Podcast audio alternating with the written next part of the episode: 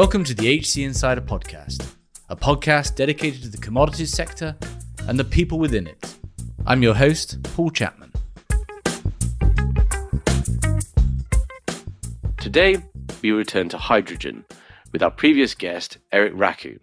Erik recorded this in February prior to starting his new role at Boston Consulting Group as an associate director focusing on the energy transition and hydrogen.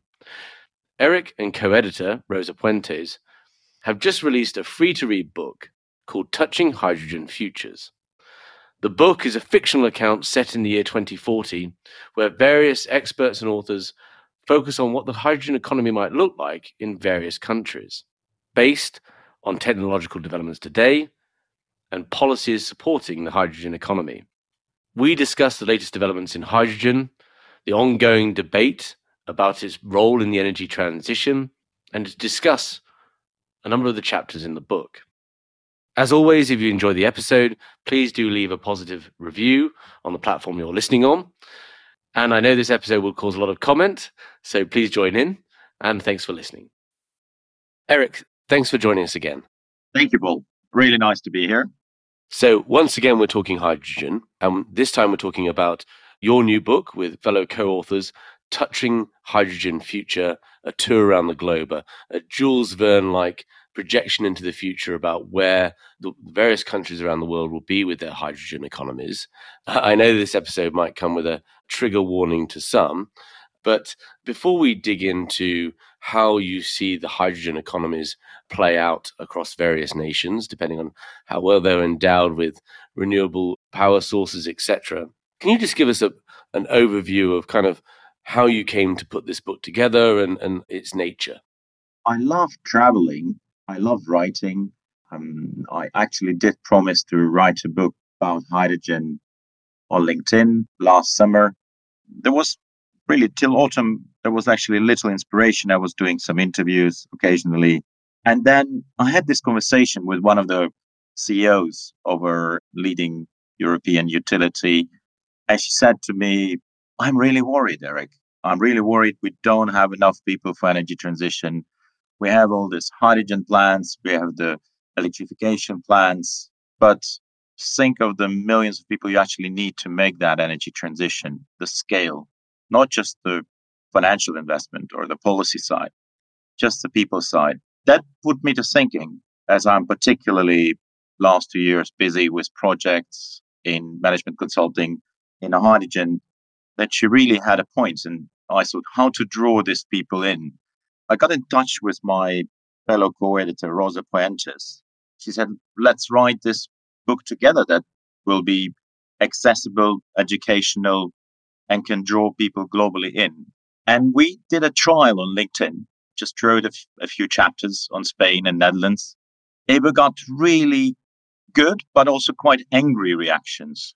And that actually set us on this path. We thought, yes, we are onto something. It draws attention, debate, gives people a feel. What's the future should be? How does it feel? Accessible language, but still grounded in reality with all the proper research and footnotes that it's, let's say, business fiction, but plausible. And that's how we started assembling a group of writers.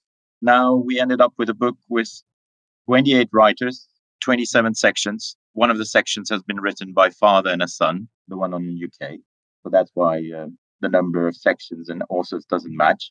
And we're getting really good feedback. So we have now over 1,800 downloads in over 90 countries globally. And uh, I'm pleased to say United Kingdom and United States lead the download.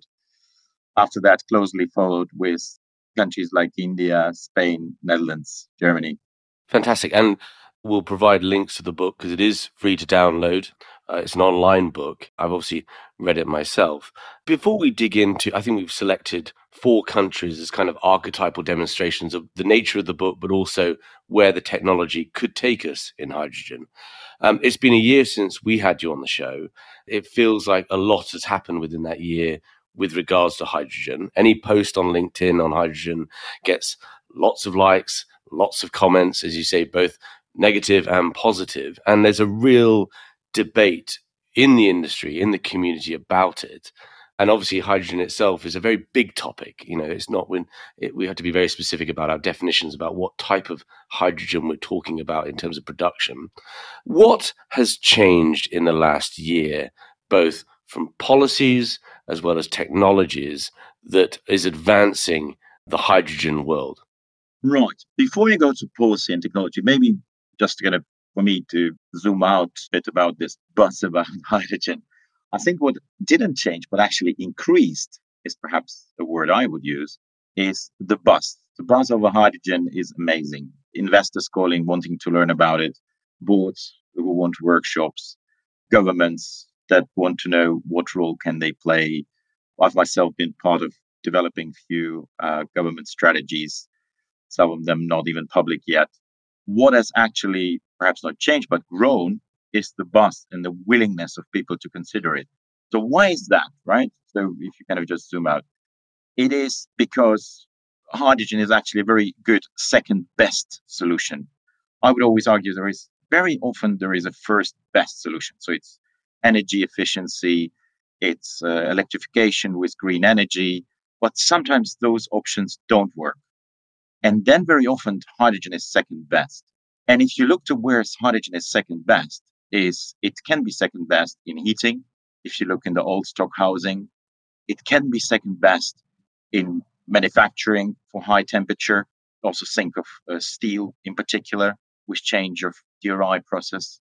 Think of transportation, long haul trucks, when charging time does matter and when current battery solutions at least are just way too voluminous and way too heavy. Think of shipping and aviation think of power generation where you have already hydrogen and then using it perhaps for peak hours is not that unthoughtful. Or think of current solutions like fertilizer and refinery, replacing that gray hydrogen, so the fossil made hydrogen, with low carbon hydrogen. So, hydrogen being second best is perhaps what's, I think, has grown as an understanding, because particularly where I see why the bus is continuing because there is more and more awareness their best solutions be it electrific direct electrification be it energy efficiency will not by themselves deliver the net zero yeah so i would agree with you there okay so so you've got this at least growing awareness both at governmental levels at society levels that it has a role to play or belief that it does have there been any I mean, where are we at technology wise? I mean, specifically around, say, electrolyzers, you know, have there been new developments there? Let's look at the technologies, basically, your question. Sure. So, there, I think, let's just go along the value chain, right? So, let's start with production. So, if we think about production, where are we at, particularly green hydrogen, making hydrogen with green energy, splitting water with electrolyzers.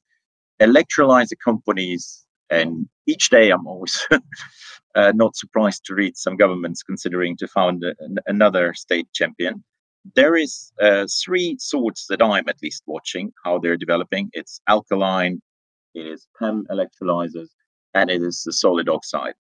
And there are some interesting companies around those. And um, I think in the old days, you know, I could count them on one hand. Now I, can no longer count them on two hands. So I think it's really interesting. Also, one thing that maybe not many people notice: European Union uh, run, for example, a competition to make, uh, so to say, the best pilot uh, hydrogen projects and invited electrolyzer companies to submit bids. I know that 16 parties have submitted bids for that.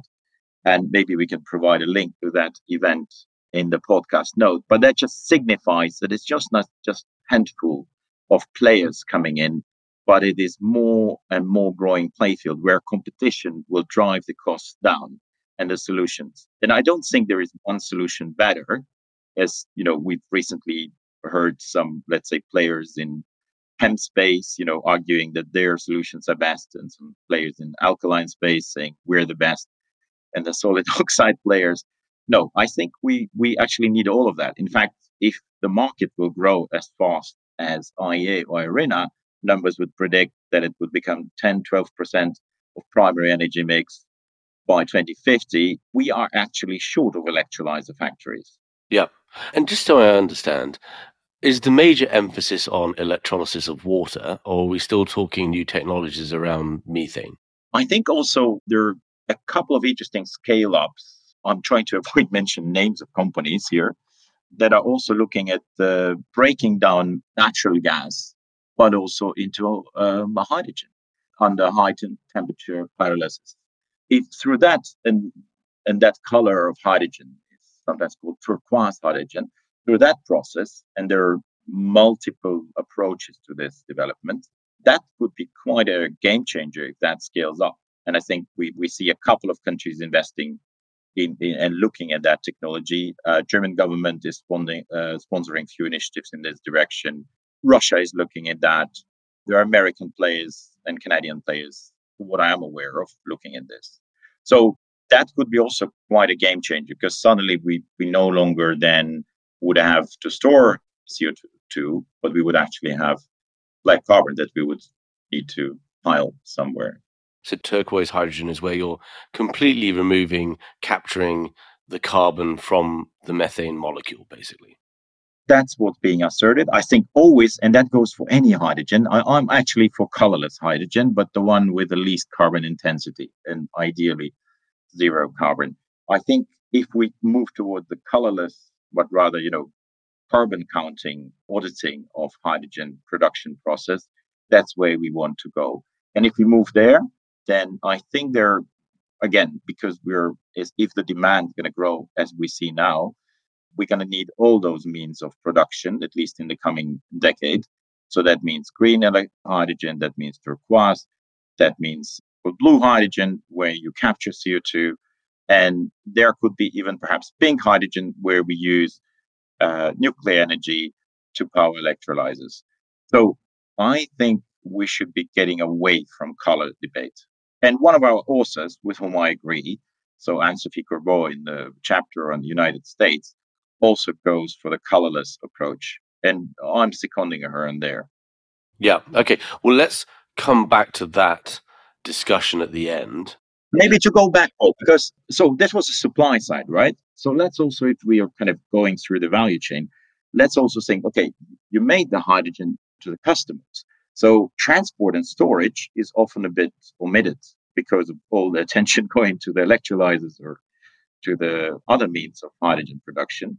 I think it's absolutely crucial if we want to start combining use case that countries look into how hydrogen gets transported between the so-called clusters or valleys or hubs of where use cases are concentrated. If we can develop a traded market through that, that can add tremendous value. And I think there are some really good developments, countries like United Kingdom and Netherlands looking at how to create a transportation network for hydrogen. Sometimes also looking at purposing the existing natural gas grid. Also starting to develop salt cavern based storage. Because if once you're developing hydrogen systems, you also very quickly starting to need storage. And that is also something we need to grow. We just now have, let's say, can count global salt cavern storages of hydrogen on a hand, and, and we need many more. So yeah. also other storage solutions. That's where development is happening. I think that's where it's really interesting to watch also for investors. And then going to the use cases, there is developments as well. On that transportation and storage side, so historically hydrogen has kind of moved within the fence of a refinery, right? Very short distances. Has there been any technological breakthroughs, development on being able to transport hydrogen over longer distances, how we can convert uh, the existing natural gas network to hydrogen? Is that where, where are we at on that side as you mention it? I guess it's so it, transporting hydrogen uh, through pipes is not necessarily new. It's new to do it on a global scale. So companies like Air Liquide, Air Products, Linde, they have very long experience of doing that. Some of them own their own private networks in thousands of kilometers. That in itself is not new. I, I guess the combination of complex value chain, that is the new part. So suddenly we're having traditional use cases, like you mentioned, refining, fertilizer industry, being combined, let's say, with heavy truck transportation, with a buildup in power generation, with potentially in the future domestic heating. And I know, you know, by saying that, I will trigger some frowns because obviously electric perhaps is the best solution again, but sometimes maybe hydrogen is the second best. So combining the use cases is that's perhaps what's new and also what the transportation industry needs to discover. How to manage that flexibility. When will the demand come? How do you manage that? And I think that's where the novelty is. So novelty is probably in rather in the management of systems than in the actual transportation. I hope this helps your question. Yes, yes. So we've gone through the supply side, we've gone through transportation and storage. Let's go to use cases, right? So if we think about the use cases, I mean, every day somebody sends me a link to something new. So that that that's something I'm really loving. So for example, let's go a bit uh, in an order. So on the heating side, uh, what I find really interesting, you know, hearing stories where let's say homes are constructed where companies, energy utilities are testing how it is actually to have hydrogen being used in domestic environment. And United States, for example, has projects to this end, Netherlands, UK, Germany. I am aware of examples, and I'm sure there are more. Just I'm not aware of them because there is such a massive amount of information. Thinking of transportation, talking to, for example, trucks, and again, every month I'm hearing of a startup in this area. Hydrogen truck companies, also the ones looking in retrofits. There is a lot of interesting development in there, right? And they're driven just again by the fact that it looks like we cannot electrify everything. So we need to start looking at what can we do with hydrogen there. And they have clients, so it looks like it's really working. So that's, I think, also really interesting area. Also hydrogen refueling station, because they'll be needed if you're going to go in that direction power generation, I mean, talking to turbine manufacturers, there are some very good roadmaps which show that we will have large scale turbines for power generation ready by definitely by 2030. So also with the recent taxonomy debate, at least in Europe, it basically gas fired generation is being forced to be somehow net zero ready if they invest now. And I think this will force bring forward the issue of power generation and hydrogen in some ways at least, let's say, constructing natural gas fired power plants which are hydrogen ready. So those are just fewer examples where technology is moving ahead on the use case side. That's the emphasis of the book, right? Is to sort of transport us 20 years in the future, 2040. Here's how the future energy economy looks based on developments today and the the nascent policies today.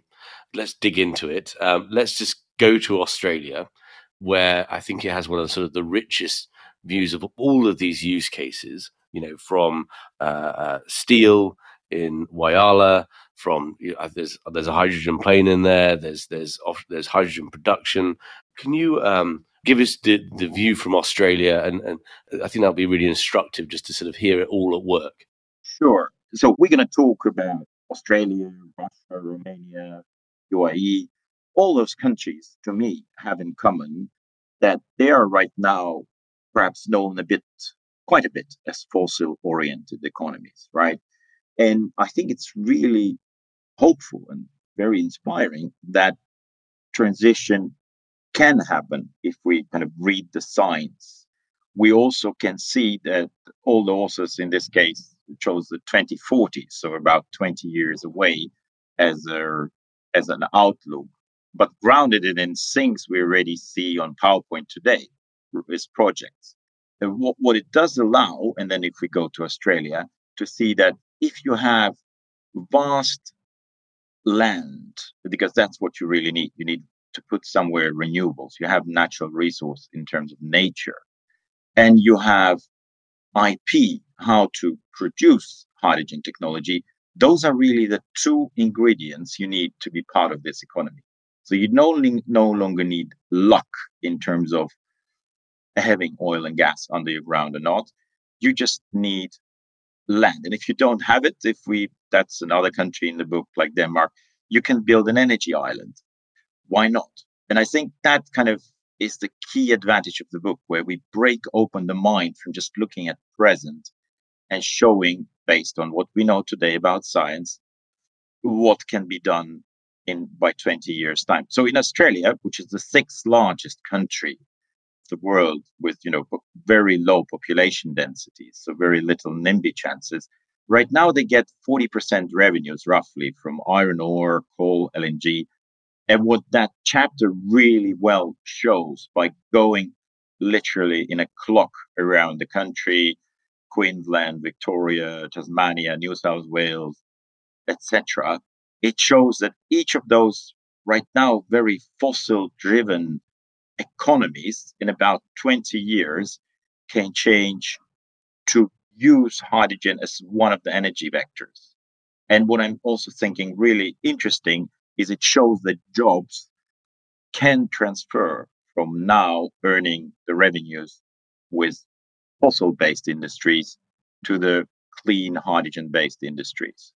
And I think that that's what really showing. And obviously, yes, we discuss some use cases as we go along, be it trucks, be it aviation, yeah, being steel production. So yes, there is a very good story there for Australia. I, I can, after reading that story, both enjoyable just because it's easily accessibly written, but also look seeing through the eyes of the writer, you can see that Australia has a good chance of from being pushed, let's say, as you know, the worst kid in the class, as sometimes in the history it was, to being the pusher of green economy.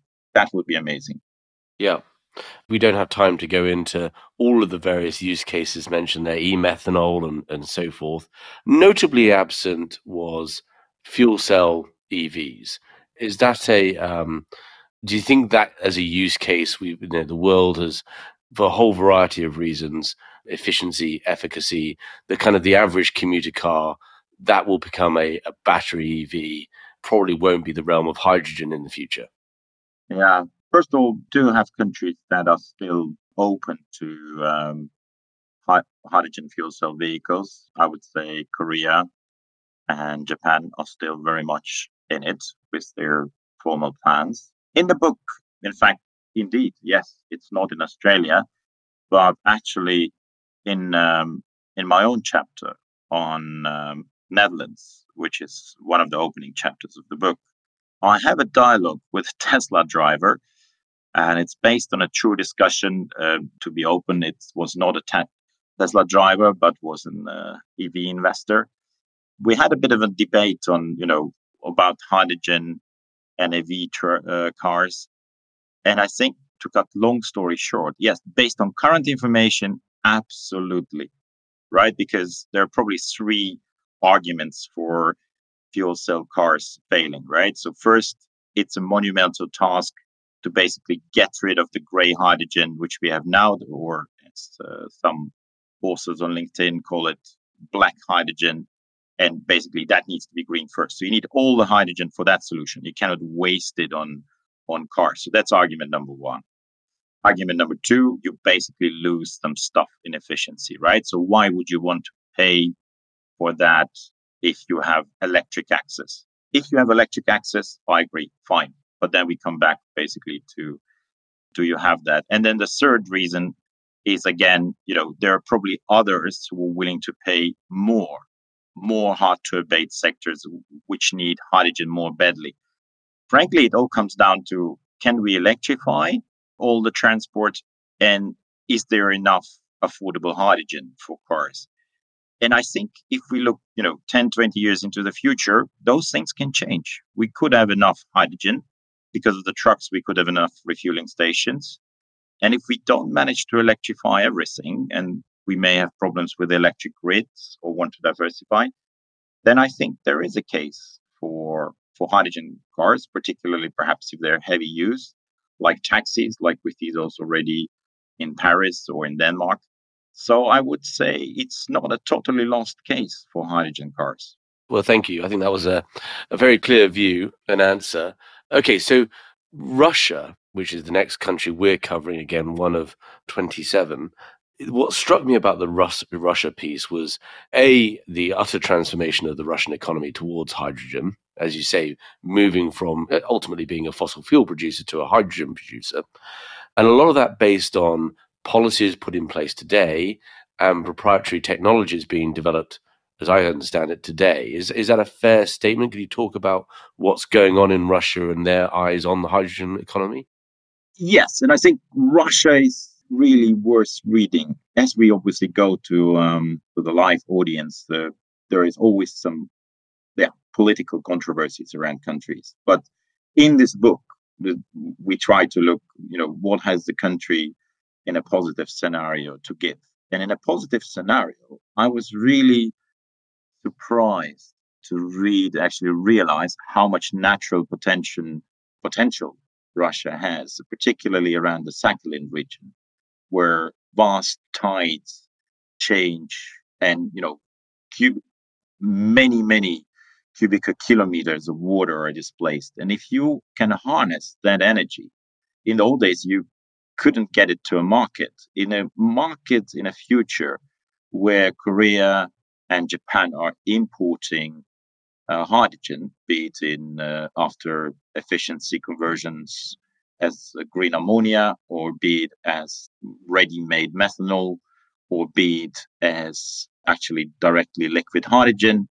And assuming that you don't mind energy losses, because otherwise you would have not used that energy anyway, you suddenly able to imagine a market where something that before was not harnessed, the power of the, in this case, of Sakhalin tides, is transferred into green energy, and that's then moved, well, relatively regionally, exported to the Asian markets. That was really eye opening to me that hydrogen could open up some new possibilities for Russia. Second thing that I thought was really interesting reading Russian chapter and also working together with the author. She's director of Energy Center Skolkovo, so yeah, quite knowledgeable, was that there is possibly quite a bit of intellectual property that we now typically find particularly developed, I guess, countries like South Korea, perhaps Germany, perhaps US, uh, United Kingdom.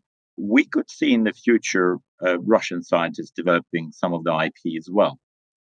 And uh, that could be quite a yeah, upside, I guess, for them in terms of being able to benefit from the hydrogen economy. In fact, perhaps there is a larger learning in this. Any country in the world, if you have land or can create land and you have IP, can take part in this hydrogen economy. And I think that provides energy security, which is really a scarce good these days. Yes. So the next country is Romania.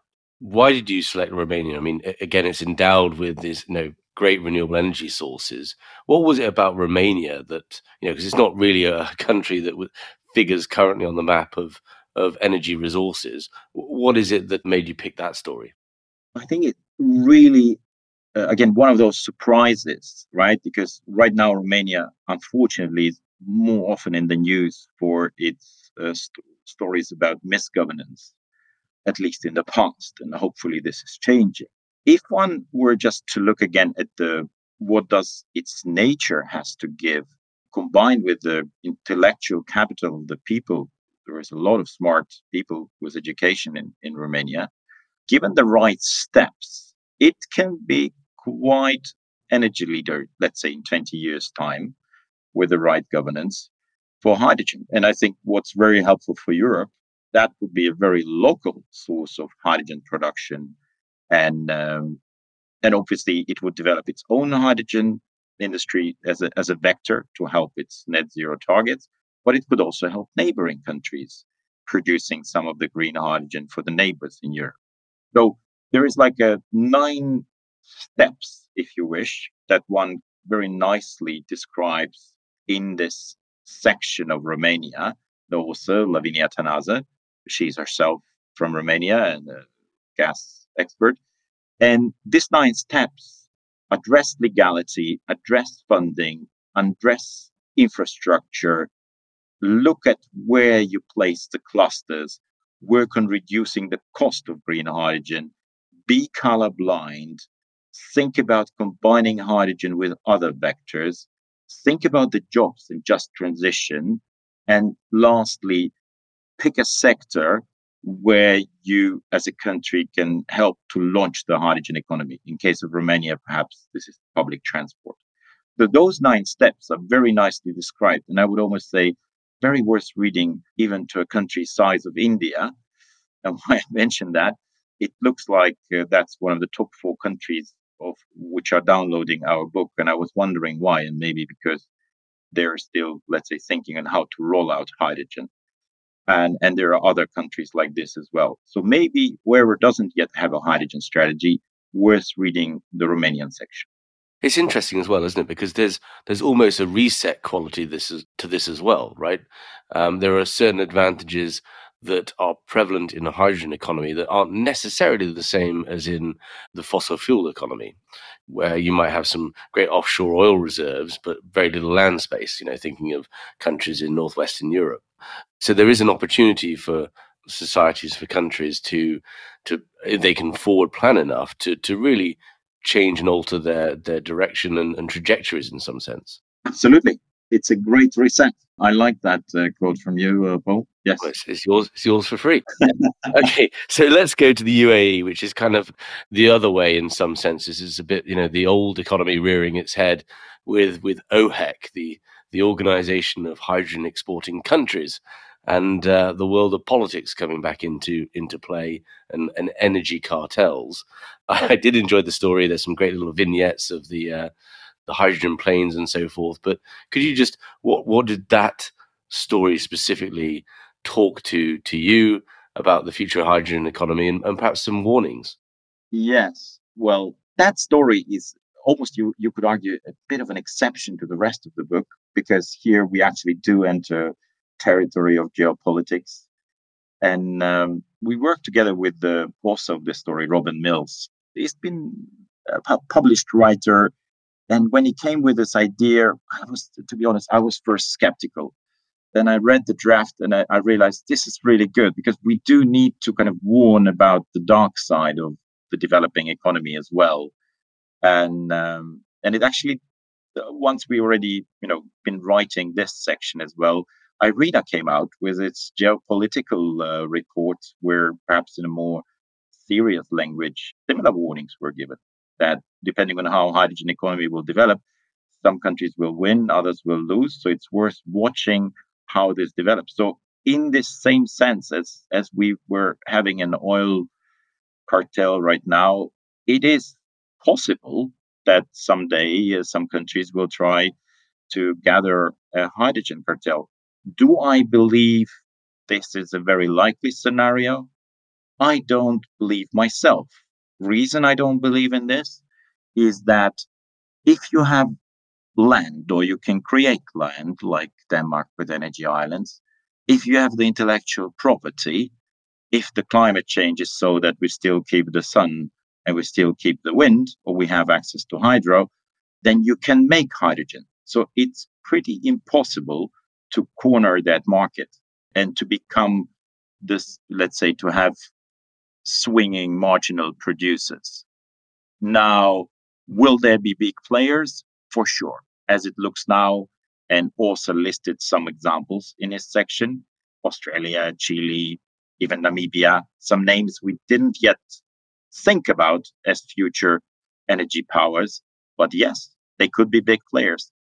Will they unite in a hydrogen OPEC like organization, I don't think they will be able to corner the market, even if they wanted to in 20 years, because of the democratic nature of hydrogen economy. And that's in fact one of its good selling reasons to go for. It gives you energy security. Yeah. So putting this all together, just I mean that's more for my understanding. One of the big challenges with hydrogen, at least, you know, on the color scale, anything outside of green is still using fossil fuel. Is still ultimately will be even in the process of extracting that fossil fuel, producing CO two that's adding to the terrestrial car, you know, CO two in the in the atmosphere on the planet, and have causing a problem. Right? Do you see that the, the story of hydrogen is one of ultimately everything transitioning to a pure green hydrogen in the future? or will we still have in 20 years the and, and the book to some extent answers this you still have hydrogen being created from methane from fossil fuels there is an answer i'd like to believe and the one i think is more plausible So the one I'd like to believe is that we would have we would be only using green hydrogen. If I'm looking to how things are unfolding now, uh, demand versus supply, I think we will. We, there is still a chance we will be also using uh, hydrogen uh, with with some carbon in it, which will need to be offset, be it with carbon capture, with negative uh, measures like planting forests, simply by penalizing it and then using that money again to work on R&D to make sure we do use only green hydrogen. So the answer I'd like to believe is yes, we will move to total, total zero carbon uh, solution in 20 years time. What I see from projects, use cases, there is probably still going to be some non-zero carbon hydrogen. So what can we do about it? What should we be doing about it? We should penalize carbon in uh, also like we are planning to do so any energy mix and products. I think initiatives like Europe is undergoing with carbon border adjustment, where carbon would be taxed in, in certain products if they cross the border into Europe. I think those initiatives will help us more generally to make sure that there are economic incentives to move towards as zero carbon as possible types of energy, including clean hydrogen. Yeah. I guess that route where all the different types of hydrogen are into the mix to make that create the supply is a way of building a hydrogen economy that, that then can over time move towards green hydrogen. I know we should, you know, you don't like the colors with that uh, incentive or tax system in place. Yes, towards, and let me coin that word, zero carbon hydrogen. So yes, we should move towards zero carbon uh, hydrogen. And uh, if that is perhaps in your language called green hydrogen, I think there are next to it, let's zoom out. There, there are probably four areas. Me, there are probably four big questions if we are to move to this beautiful world. And and different chapters in the book address it, right? So the four questions to me are can hydrogen be really economically competitive to its alternatives? Who will finance the hydrogen boom and how? What role should government play? As question number three. And fourthly, how will the hydrogen market develop? Will we see regional plays or will we see a truly global marketplace? And perhaps the last question is also quite interesting for you.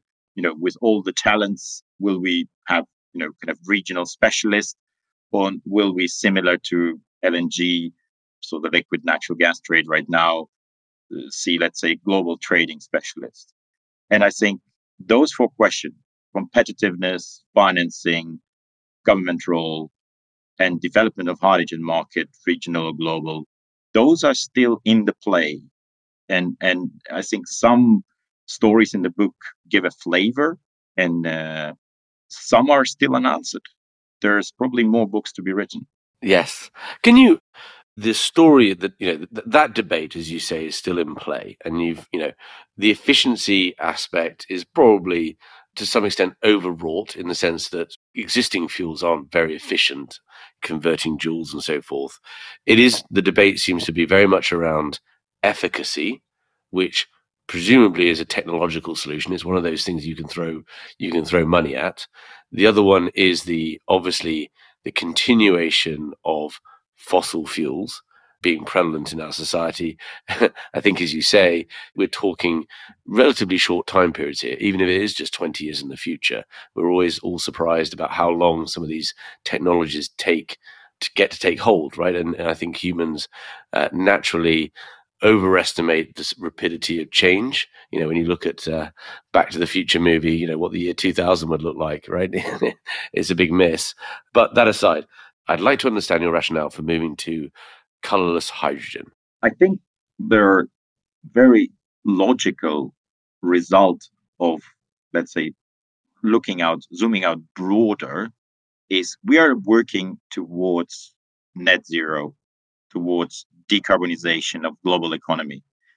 We don't want just to focus on hydrogen as the only solution. So what we want to focus on that solutions that we are bringing as part of primary energy mix, zero carbon. Like we're when we're looking at the electrification of cars right now, we would like that you know coal stations and fossil stations wouldn't be used when we charge our cars. So we would like to pay attention that we are contributing to zero carbon there. When we look at flying, we would like to fly zero carbon and perhaps e-fuels, biofuels will play a role there. Similarly, when we think about hydrogen, we should zoom out and just think about our goal. And our goal is zero carbon. So I think by just playing that color, green, blue, we are kind of helping to stay too low on the map in terms of granularity. We need to zoom out on our strategy map and focus on what is our objective. Objective is zero carbon. So once we zoom out, I think we'll be more technology neutral in terms of solutions. We should be doing the same, in my way, in electrification. I think it's very important to think how can we make sure that our cars are not just randomly charged, for example, if we do electric, because right now there is a lot of coal and fossil still on the grid, but that we can actually decide which minutes we charge, that those minutes are green. And I think, yeah, that though that type of thinking, thinking about decarbonization as ultimate objective, that's where my suggestion for colorless hydrogen is grounded. Yes, and I and I think as well. I mean, we, you know, to some extent, I, I find this what's so fascinating about the energy transition to me is that we ultimately know where we have to end up. Uh, we just don't know which of the pathways or the combination of pathways we're going to take. And therein lies a lot of opportunity, a lot of risk, but certainly the need for a lot of debate and a lot of um, experimentation, you know, all those things that we need to do, right? We know we, we need to create multiple scientific revolutions to get there. And so, uh, you know, ultimately, I think it's a great thing that there's so many different channels are being focused on, and and the hard work is going into to see which ones are going to be viable in the long term. Absolutely, I think opening the minds to what the future can be is extremely important. Otherwise, we just basically take a fixed view of the future, and then before you know it, we're kind of back to the world where we still just kind of only assume the world is just our Earth and it's flat. The last section in the book, uh, one of the authors even says, "Who knows? By now we're interplanetary species." As uh, some of the famous uh, human space explore- explorers are working towards, then hydrogen is frankly so much simpler in terms of zero carbon hydrogen and making sure it can be a vector with some of the technological development we already see. So if we can imagine we can be interplanetary species, I think for sure we can actually manage a bit of hydrogen revolution as well. Great. Well, where can people find the book? What's the plans for the book going forward? So we are have a website where there is in various formats you can download free to download no cost the book. It is europeangasmarket.eu. We are also sometimes giving interviews. We have some articles uh, we've been approached about. So you may also find uh, some of the discussion about the book online. We are now also working to make sure that we get some sponsors to print the book. We've already been approached by a few, and our aim ideally is that each library of a university in the world should have one copy of the book. And uh, we had somebody already asking the other day if they could print 2,000 of our books, for example, to give to conference as a as a gift of entry. And and we are considering this with this particular organization, but we are very much open to other ideas how we can make sure that through uh, sponsoring the book can be in each library of a university in the world, and this way helping to have the debate. We don't have the veto, hydrogen being the solution. In fact, the book argues it is vector, it is worth considering, but it's definitely part of a broader set of toolkits. Fantastic. Well, we'll put a link to the website in the podcast notes. I've really enjoyed the discussion. Always an absolute authority and speak with great clarity on the subject. I really enjoy that and look forward to having you on in a year's time or so and uh, and see where we are then. Absolutely fantastic, Paul. Invitation accepted, and uh, thank you for today. Thank you for listening. If you enjoyed this episode and want to support the show, please give us a positive review on Apple Podcasts or Spotify. To find out more about HC Insider and Human Capital, a search firm dedicated to the commodities sector, go to www.hcinsider.global, where you'll find more original content on the commodities sector and more details on our offering as a search firm and our locations around the world. Thanks again for listening.